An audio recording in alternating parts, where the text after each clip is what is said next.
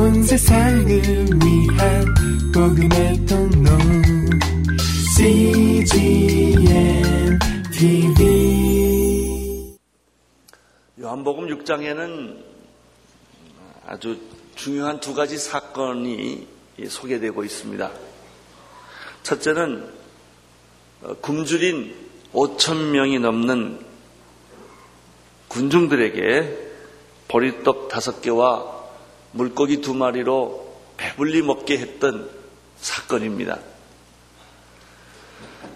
그리고 바로 뒤이어서 또 하나의 사건이 소개되는데 그것은 풍랑과 어, 파도에 갇혀서 대여섯, 여섯 시간, 대여섯 시간을 죽도록 고생하게 됐고 급기야는 절망적인 위기까지 몰려든 제자들을 위해서 예수님이 새벽 3시에 물 위에 걸어오셔서 제자들을 안심시키시고 구원해 주셨던 그런 사건입니다. 첫 번째 사건을 통해서는 군중들이 충격을 받았고 두 번째 사건을 통해서는 제자들이 충격을 받았죠.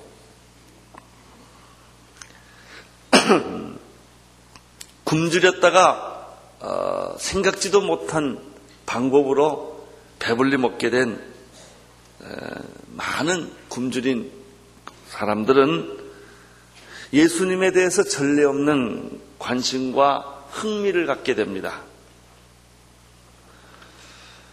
어, 어떤 사람들은 심지어 예수님을 임금으로 삼아탐자라고 하는 그런 구호를 외치고 선동을 해서 사람들이 예수를 억지로 임금으로 삼으려고까지 하는 정도로 예수님은 대중들에게 인기가 있었습니다. 그리고 하룻밤이 지났습니다. 사람들은 잠에서 깨어나자 말자 어, 또 예수를 아주 열정적으로 찾기 시작을 하는 것입니다. 우리 동네는요, 연예인이 많이 삽니다. 가끔 이 앞에 지나가다 보면 고등학생들이 학교를 그만뒀는지 조퇴를 했는지 그룹으로 떼지어서 이렇게 모여 있는 걸 종종 발견합니다. 그래서 왜 이렇게 애들이 많냐 그랬더니 여기 연예인이 사는데 지나가면 이렇게 한번 흔들어 보려고 손을. 그래서 그럼, 그럼 만나냐 그랬더니 만나지 않고 그냥 서 있는 것으로 좋아한대요. 그래서 그 소리 한 번 지르고 이렇게 눈 한 번 맞추면 그걸로 만족한대요. 그런 애들이 여기 종종 있는 것을 우리가 발견하지요. 마치 유명한 가수나 연예인들 앞에 소리를 지르고 환호성을 지르고 눈물을 흘리고 어, 뭐 가출하고 이런 일들을 우리 주변에서 종종 봅니다. 그런데 그게 그 노는 애들만 그런 게 아니고요. 공부도 잘하고 점잖은 애들도 똑같습니다. 우리 애는 안 그러겠지. 여러분 자녀들의 가방을 좀 뒤져보시면 생각이 달라질 것입니다. 요즘은 또 축구 선수들이 아주 인기가 대단합니다. 아, 그 축구 선수들이 지나가는 데마다 사람들이 굉장히 많이 오고 환호성을 지르고 박수를 하고 사인을 받습니다. 지난번에 이영표 선수하고 송정국 선수가 오니까 나는 저리 가라더라고요. 뭐, 그 구름대 같이 그 선수들한테 몰려서 사인 한 장을 어, 받으려고 하는 것을 제가 봤습니다.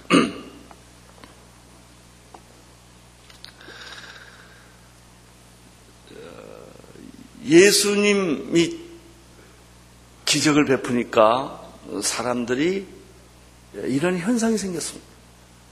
아주 뭐 조금이라도 그분 앞에 더 가려고 하고 어, 그리고 그분의 옷자락이라도 잡으려고 하는 일들이 생긴 것이죠. 22절, 23절을 보시겠습니다. 시작. 이튿날 바다 건너편 섰는 무리가 배 한 척밖에 다른 배가 거기 없는 것과 또 어제 예수께서 제자들과 함께 그 배에 오르지 아니하시고 제자들만 가는 것을 보았더니 가로치고 그러나 디베라에서 배들이 주의 축사하신 후 여럿이 떡 먹던 곳에 가까이 왔더라. 아침에 잠을 깨어서 예수님이 계신 줄 알고 가봤더니 예수님이 안 계신 겁니다. 그래서 굉장히 혼돈스러웠다 하는 내용이 22절, 23절의 내용입니다. 왜냐하면 분명히 어저께는 제자들은 배 타고 갔는데, 그건, 아, 그리고 예수님은 자기들과 함께 남아 있었단 말이죠. 근데 예수님이 안 계신 겁니다. 제자들도 없고 예수님도 안 계신 것이죠. 배가 한 척이 저쪽으로 가 있어요. 물론 그 무렵에 그날 그 소문이 많이 나서 배들이 다 그 예수님이 축사하신 후에 그쪽으로 모였다는 얘기도 여기에 삽입하고 있습니다. 어, 사람들이 자기들이 그렇게 찾았던 우상이 사라진 것입니다. 어, 자기들이 그렇게 따랐던 좋아했던 분이 없어진 거예요. 24절, 25절을 보십시오. 시작. 무리가 거기 예수도 없었고 제자도 없음을 보고 곧 배를 타고 예수 를 쫓아 가보나움으로 가서 바다 건너편에서 만나 라비어 어느 때 여기 오셨나이까? 이 사람들도 어, 무슨 서태지나 에치오티나 뭐 이런 싸이나 이런 사람들과 같이 뭐 애들이 그냥 뭐 정신없이 따라다닌 것처럼 이 군중들도 배 타고까지 예수님을 만나러 갔으니까 그 열기와 열정은 아주 대단했다고 생각을 합니다. 드디어 그들은 배를 타고 예수를 쫓아 가보네움까지 가서 예수님을 만나게 됐습니다. 만날자말자 어, 그들은 예수님께 항의를 하듯이 아니 예수님 어, 언제 여기 오셨습니까? 어떻게 여기에 오셨습니까? 라고 질문하는 것입니다.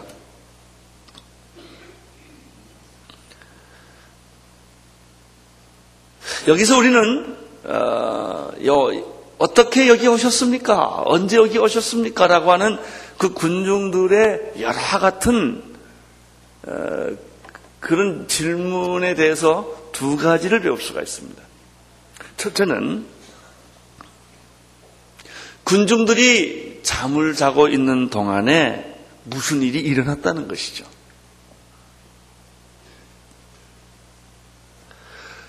군중들이 잠을 자고 있는 동안에 예수님은 밤 3시에 일어나서 무리로 걸어가는 기적을 베풀면서 위기에 빠져 있는 제자들을 구원해 준 사건이 밤 사이에 생긴 거예요. 예, 무엇을 우리에게 가르쳐 줍니까? 우리가 잠자고 있는 동안에 우리가 상상 못할 일들이 일어난다는 거예요. 세상에서도 마찬가지입니다. 하룻밤 자고 나면 밤새 안녕하셨습니까? 인사할 정도로 밤에 쿠데타가 일어난다든지 전쟁이 일어난다든지 테러가 일어난다든지 또 우리가 알지 못하는 일들은 세상에서 일어나는 것이죠. 굉장히 많은 사건들이 우리가 모르는 사이에 일어납니다. 영적인 면에서도 마찬가지입니다. 우리가 졸고 있을 때, 자고 있을 때 하나님은 일하시는 거예요. 예수님은 새벽 3시라도 깨어서 무리를 걸어서라도 하나님은 일하시는 거예요. 주님은 일하신다는 것이죠.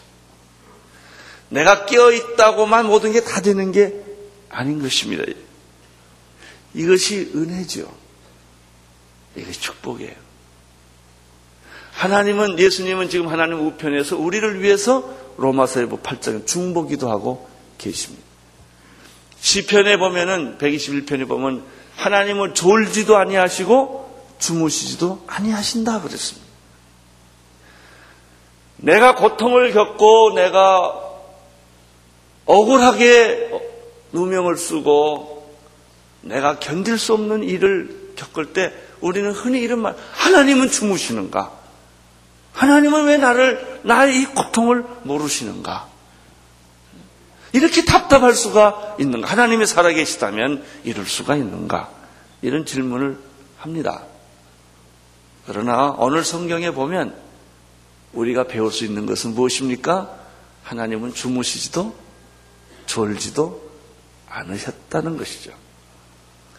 하나님은 내가 잠깐 졸고 내가 피곤에 지쳐 있을 때도 내가 포기했을 때도 그분은 포기하지 아니하시고 나를 보고 계시고 나를 위해 기도하고 계시고 그리고 하나님의 시간에 나를 찾아오시려고 준비하고 계신다는 것입니다.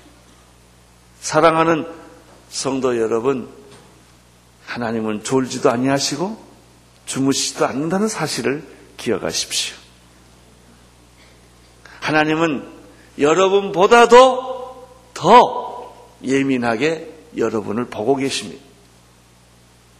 하나님은 내가 알 수 없는 방법으로 나를 사랑하시고 하나님은 내가 깨달을 수 없는 그런 방법으로 나에게 관심을 가지고 계시고 일을 하고 계시고 준비하고 있습니다. 로마서 5장 8절에 우리가 아직 죄인 되었을 때 그리스도께서 우리를 위하여 죽으심으로 하나님께서 우리에게 대한 자기의 사랑을 확증하셨느니라. 여러분, 우리가 아직 죄인 되었을 때, 내가 예수님도 모르고 하나님도 몰랐을 때, 2000년 전에 그분은 나를 위해 죽으신 거예요. 내가 예수님을 하게 된 것은 2000년이라는 세월이 지나서야 그분을 알게 된 것입니다. 그러나 그분은 이미 내가 하나님을 모를 때 그분은 나를 아셨고, 내가 하나님을 사랑하지 않을 때도 그분은 나를 사랑하셨고, 내가 하나님께 신뢰하지 않았을 때도 그분은 나를 지켜주셨어요. 언젠가 우리는 그렇게 말을 합니다. 내가 그때 그 위기에서 어떻게 살아났지? 그 교통사고에서 내가 어떻게 죽지 않고 살아났지? 그 총, 그 비, 빗발치는 총알 속에서도 나는 어떻게 살아났지? 하나님은 그때 우리를 지켜주셨고 보호하고 계셨던 것이죠. 은혜란, 하나님의 은혜란 우리가 생각하고 계산하고 상상한 것 이상의 것입니다. 하나님은 내 상상력 안에 계시는 분이 아니고 하나님은 내 믿음 안에만 계시는 분이 아닙니다. 내가 믿음이 없을지라도 그분은 나에게 은혜를 베풀어 주셨고 나는 그분을 생각하지 않을지라도 그분은 나를 생각해 주신 분이 하나님이십니다. 두 번째입니다. 예수님 어떻게 여기, 여기 오셨지요? 언제 오셨지요? 라고 하는 질문 속에서 또 우리가 발견할 수 있는 것은 군중들이 자신을 이렇게 열광적으로 찾는 동기는 영적인 동기가 아니라 동물적인 동기 때문이었다는 사실을 여기서 발견하게 됩니다. 26절을 보시겠습니까? 26절. 시작. 예수께서 대답하여 가라사대 내가 진실로 진실로 너희에게 이르노니 너희가 나를 찾는 것은 표적을 본 까닭이 아니요 떡을 먹고 배부른 까닭이라. 인기 연예인들을 찾고 찾아가고 가출하고 소리 지르고 환호성을 지르고 눈물을 흘리는 것은 정말 진리이기 때문에 그럴까요? 그만한 가치가 있어서 그런 걸까요? 물론 아니죠. 어떤 종류의 환호성은 바람과 같습니다. 안개와 같은 것입니다. 그것은 곧 한순간 꺼져버릴 거품과 같은 것입니다. 그런데 그 현상, 그 순간적인 현상, 그 쾌락, 그 흥분으로 착각할 때가 참 많다는 것입니다. 사람이 제일 착각하는 것은 타인의 박수 소리입니다. 박수 소리가 높고 칭찬 소리가 높으면 우리는 쉽게 자기 자신을 착각합니다. 예수님은 이렇게 열정적으로 자기를 찾는 군중들의 환호성 소리에 예수님이 속지 않았다는 사실을 여기서 발견하게 됩니다. 예수님이 말씀하십니다. 너희들이 이렇게 나를 열정적으로 찾는 까닭은 진리를 알기 위해서가 아니라 참된 구원을 얻기 위해서가 아니라 배부른 까닭이다. 표적을 본 까닭이 아니라 배부른 까닭이다. 사람이 많이 모이면 착각에 빠집니다. 교회도 그렇습니다. 교회가 건물이 크고 사람이 많이 모이면 목사도 착각하고 교인도 착각합니다. 아, 우리 교회 괜찮다. 이런 거예요. 괜찮습니까? 아니, 아닐 수 있어요. 군중일 수 있어요. 군중은 고난을 주면 금방 드러납니다. 힘들고 어려운 일이 탁 닥치면 내, 용이 없는 군중은 금방 흩어집니다. 진리를 가진 사람들은 고난이 올수록 뭉칩니다. 핍박이 올수록 그들은 더 뭉칩니다.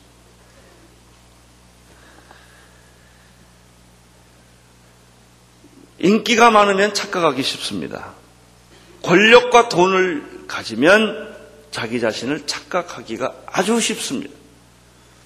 높은 위치에 올라가면 착각하기 쉽습니다.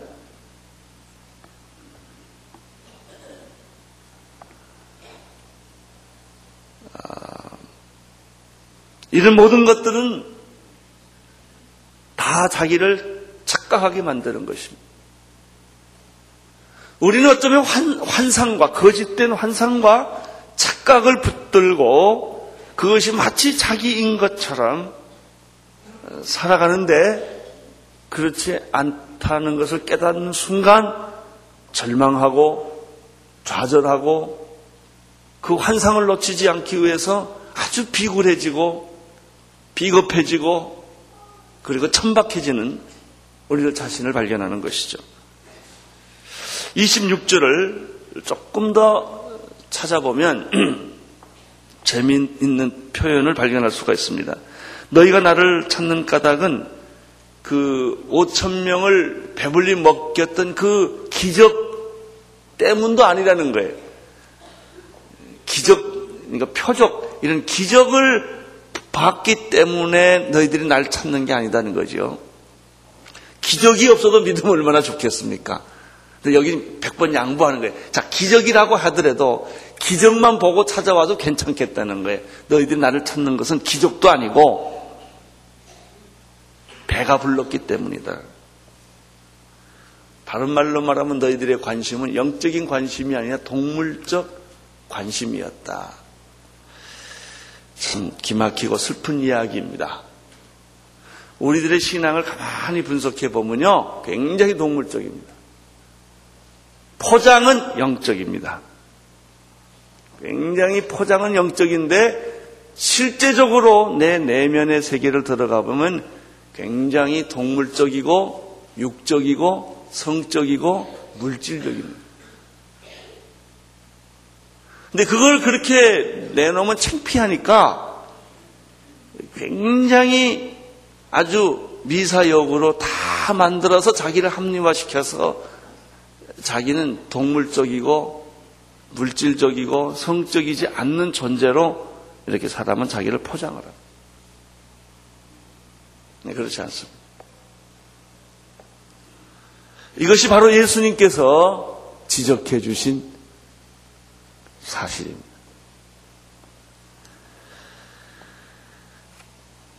교회도 이런 부분에 있어서 깊이 성찰해야 될 부분이 있습니다.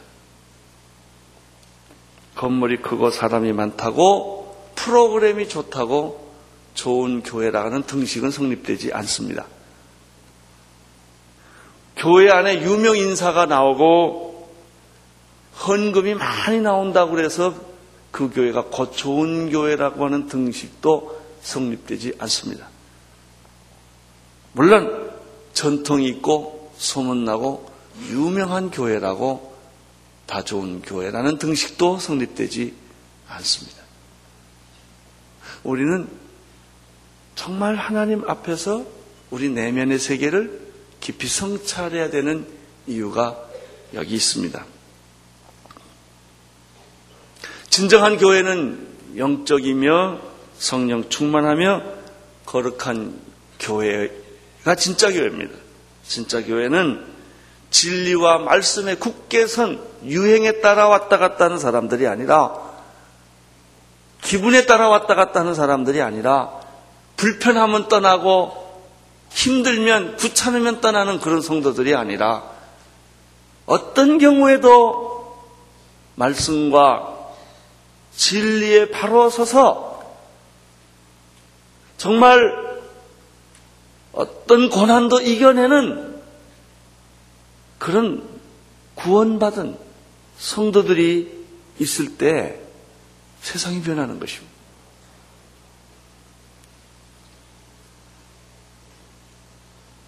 이런 의미에서 교회는 순교적인 믿음을 가진 공동체이지요.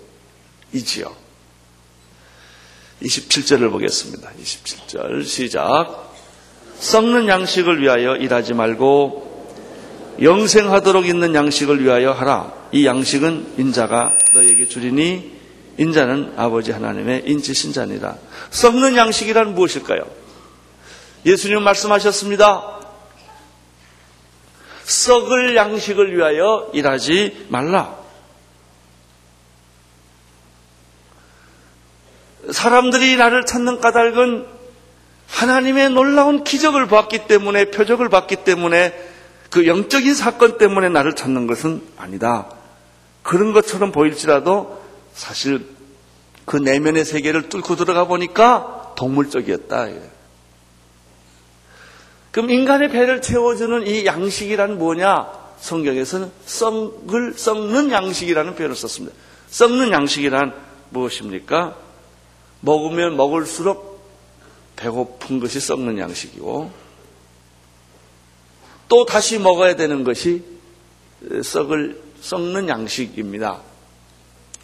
우리는 이 하루에 세 끼 먹는 썩을 양식 때문에 우리 일생을 바치고 우리는 세상에 나가서 생존 경쟁 속에서 사는 것이죠. 근데 이 썩는 양식의 특징이 있습니다. 인간만 먹는 게 아니라 동물이나 인간이나 이 양식은 똑같이 먹는다는 거예요. 이런 의미에서 썩는 양식을 먹는 사람은 인간이 동물적일 수 있다라는 뜻입니다. 동물도 똑같이 먹고 사람도 똑같이 먹습니다. 여행을 해보면 우리는 가끔 자연의 그 신비에 접하게 되고 거기에 정말 아름다운 새들이나 짐승들이나 이런 거를 보게 됩니다.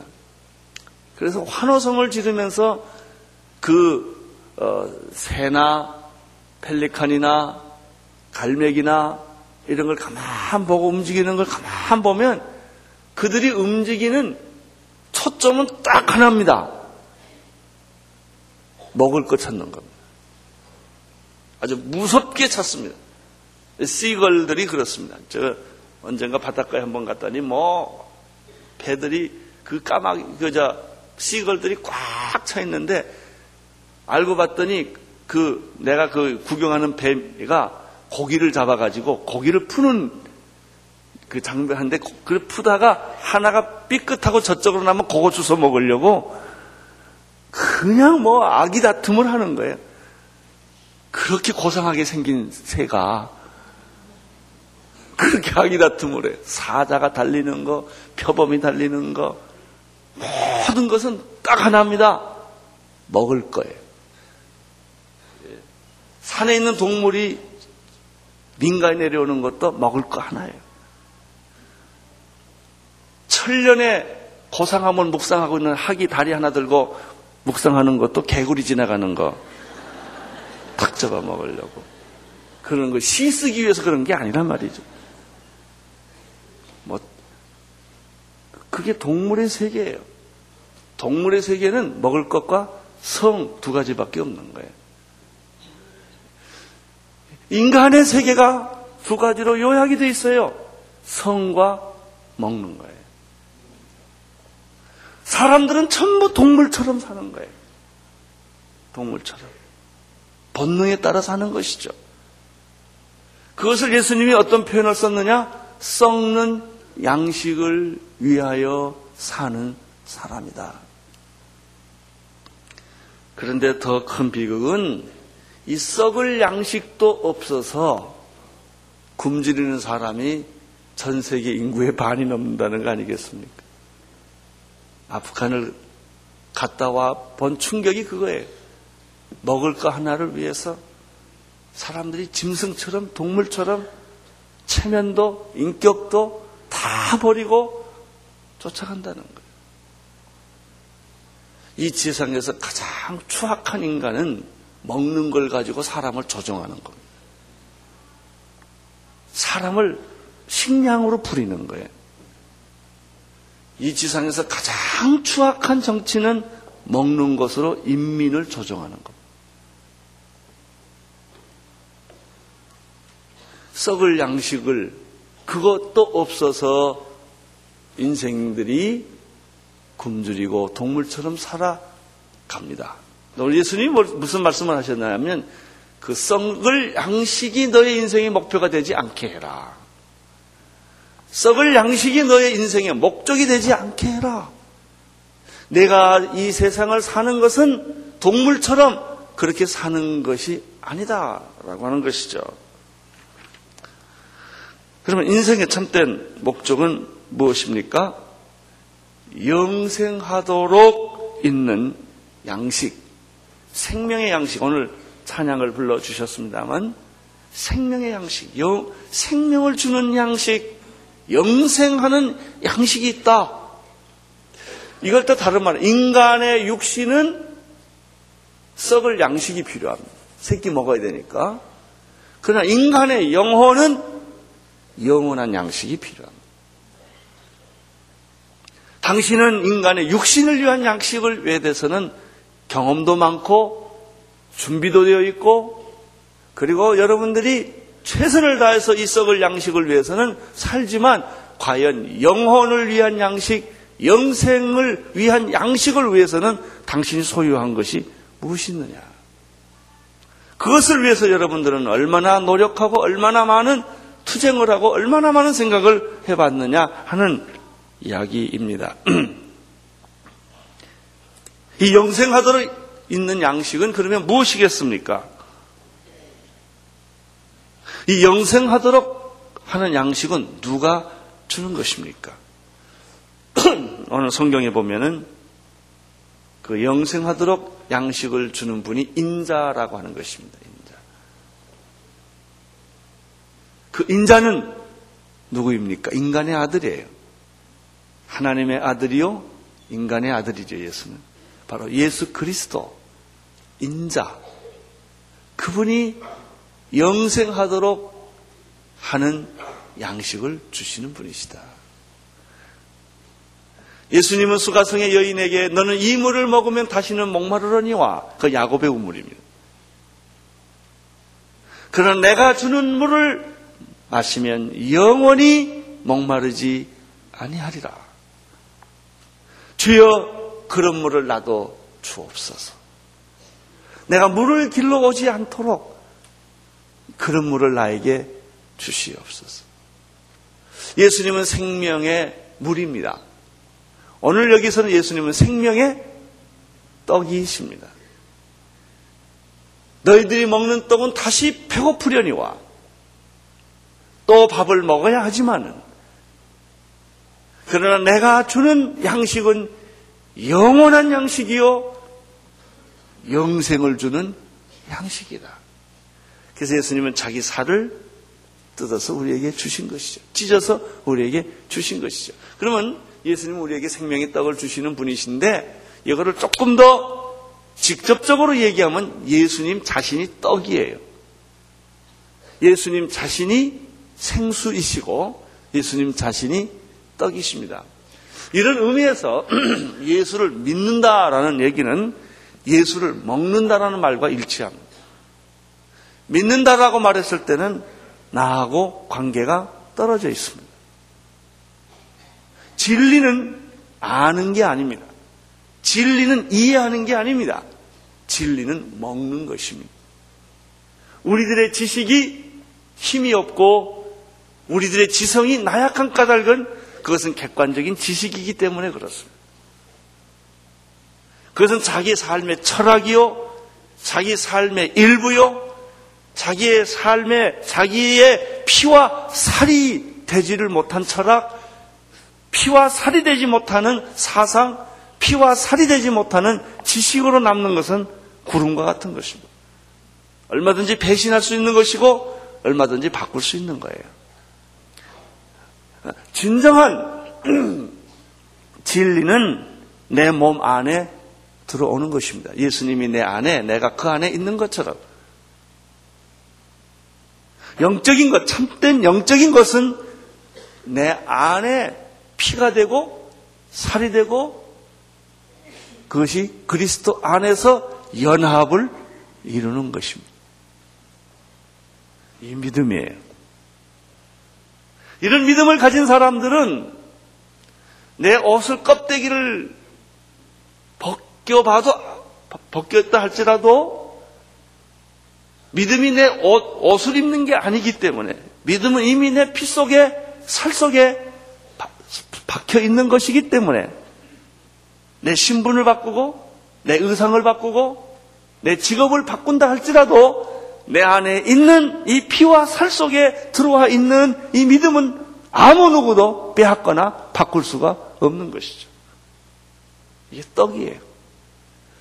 내가 너희에게 생수를 주겠노라 내가 너희에게 생명의 떡을 주겠 나를 먹는 자는 영원히 배고, 배고프지 아니하리라. 예수님께서 하시는 말씀이에요. 사랑하는 성도 여러분, 여러분들이 예수를 믿는 것이 교회를 나오는 것이 하나의 습관입니까? 하나의 관념이십니까? 아니면 정말 그리스도가 내 안에 피가 되고 살이 되고 생명이 내 안에 들어와 있는 것입니까? 나는 여러분들이 예수님을 따라다던 수많은 군중이 아니기를 바랍니다. 예수님의 생명이 내 안에 피가 되고 살이 되고 내 몸 안에 들어오고 내 생각 안에 자리를 잡고 내 인생 전체 자리를 잡은 그래서 내 피를 뽑으면 예수의 피가 나오고 내 가슴을 찌르면 예수의 심장이 나오고 내 생각을 뜯어보면 다 예수님의 생각으로 가득 차 있는 이런 사람일 때 우리는 이 세상을 변화시킬 수 있고 이 세상에서 어떤 환란을 당해나 우리는 두려워하지 않고 세상을 이겨낼 수가 있는 것이죠. 그 믿음이 오늘 여러분에게 있게 되기를 축원합니다. 값싼 믿음, 값싼 은혜, 감성 감정적인 환상 그런 순정적인 착각하는 믿음이 아니고 예수 그리스도의 십자가의 믿음, 예수 그리스도의 부활의 믿음이 내 안에 있는 것이죠.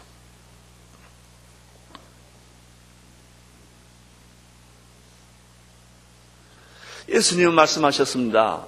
아,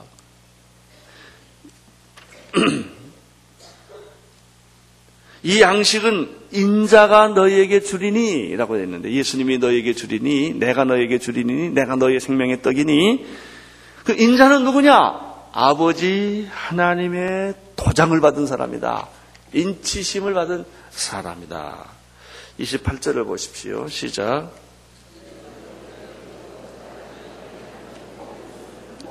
그 말을 듣, 듣고 사람들은 또 이렇게 반응합니다.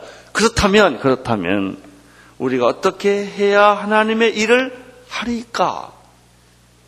여기 아주 또 중요한 사실 하나를 배우게 됩니다. 인간의 끊임없는 관심은 행동이라는 거예요. 행위. 여기 보세요. 어떻게 해야 내가 하나님의 일을 할 수 있습니까? 사람의 그 죄성의 뿌리에는 언제나 행위가 있고 공로의식이 있어요. 행, 행함으로 구원을 얻는, 행함으로 보상을 받는, 행함으로 만족과 기쁨을 누리는, 행함으로 자기의 믿음을 정당화시키려는 인- 이런 인간의 불신앙의 뿌리가 인간 안에 있다는 사실을 알게 됩니다. 내가 무엇을 행하여야 영생을 얻으리까라고 어떤 어, 젊은이가 얘기를 한 것처럼 여기서도 마찬가지. 내가 무엇을 행하야 하나님의 일을 할 수가 있겠습니까? 예수님의 예, 대답은 아주 놀랍습니다. 29절 시작. 가라사대 하나님의 보내신 자를 믿는 것이 하나님의 일이다. 아, 이 말씀은 아주 성경에 아주 아주 황금 황금 어, 그 차- 찹타가 있어요. 황금률이 있어요. 황금률. 그 아주 정말 기막힌 성경 구절, 요한복음 3장 16절이라든지 뭐 시편 24편 이런 것에 해당하는 말이에요. 아주 값비싼, 굉장히 중요한, 아주 놀라운 그런 메시지예요. 하나님의 일이라는 게 뭐냐? 하나님의 일을 다른 말로 하면 사역이지요. 일이라는 게 뭐냐? 하나님의 아들을 믿는 것이 하나님의 일이다 그랬습니다. 이것은 행위가 아니고 믿음이요 은혜입니다. 예수님은 언제나 믿음과 은혜를 얘기하고 인간은 언제나 공로와 행동 행위를 주장합니다. 이 두 싸움이에요. 이게 갈라디아서 로마서의 주제죠. 여러분이요 처음에 예수 믿을 때는 다 은혜로 믿습니다만은 짧으면 1년, 많으면 3년 안에 거의 다 행위로 돌아갑니다. 그래서 새벽 기도 나와야 구원받은 것 같고, 전도해야 구원받을 것 같고, 헌금해야 구원받을 것, 다 이게 행위예요. 행위. 그게 은혜로 해야 되는데, 기벤테이크예요. 내가 하나님 이만큼 하니까 날 이만큼 해주시오. 하나님, 내가 그렇게 새벽 기도 했는데, 나한테 그럴 수가 있습니까? 이거 다 그거, 그 소리예요. 이게 전부 행위와 믿음과의 관계. 나는 하나님께 이렇게 공을 들였는데, 하나님 나한테 뭘 해줬냐, 이거예요. 섭섭하다, 이거예요. 전부 여기에 행위와 믿음과의 관계, 은혜와 믿음과의 관계. 인간은 언제나 공로와 행위를 주장하고 하나님은 언제나 믿음과 은혜를 이야기를 해주십니다. 진짜 하나님의 일이란 게 뭐냐? 하나님의 아들을 믿는 것이 하나님의 일이다. 이 말이 무슨 말이? 그럼 아무것도 하지 말라는 말일까? 그게 아니에요. 예수님이 하신 모든 일들을 받아들이고 믿는 것을 의미합니다.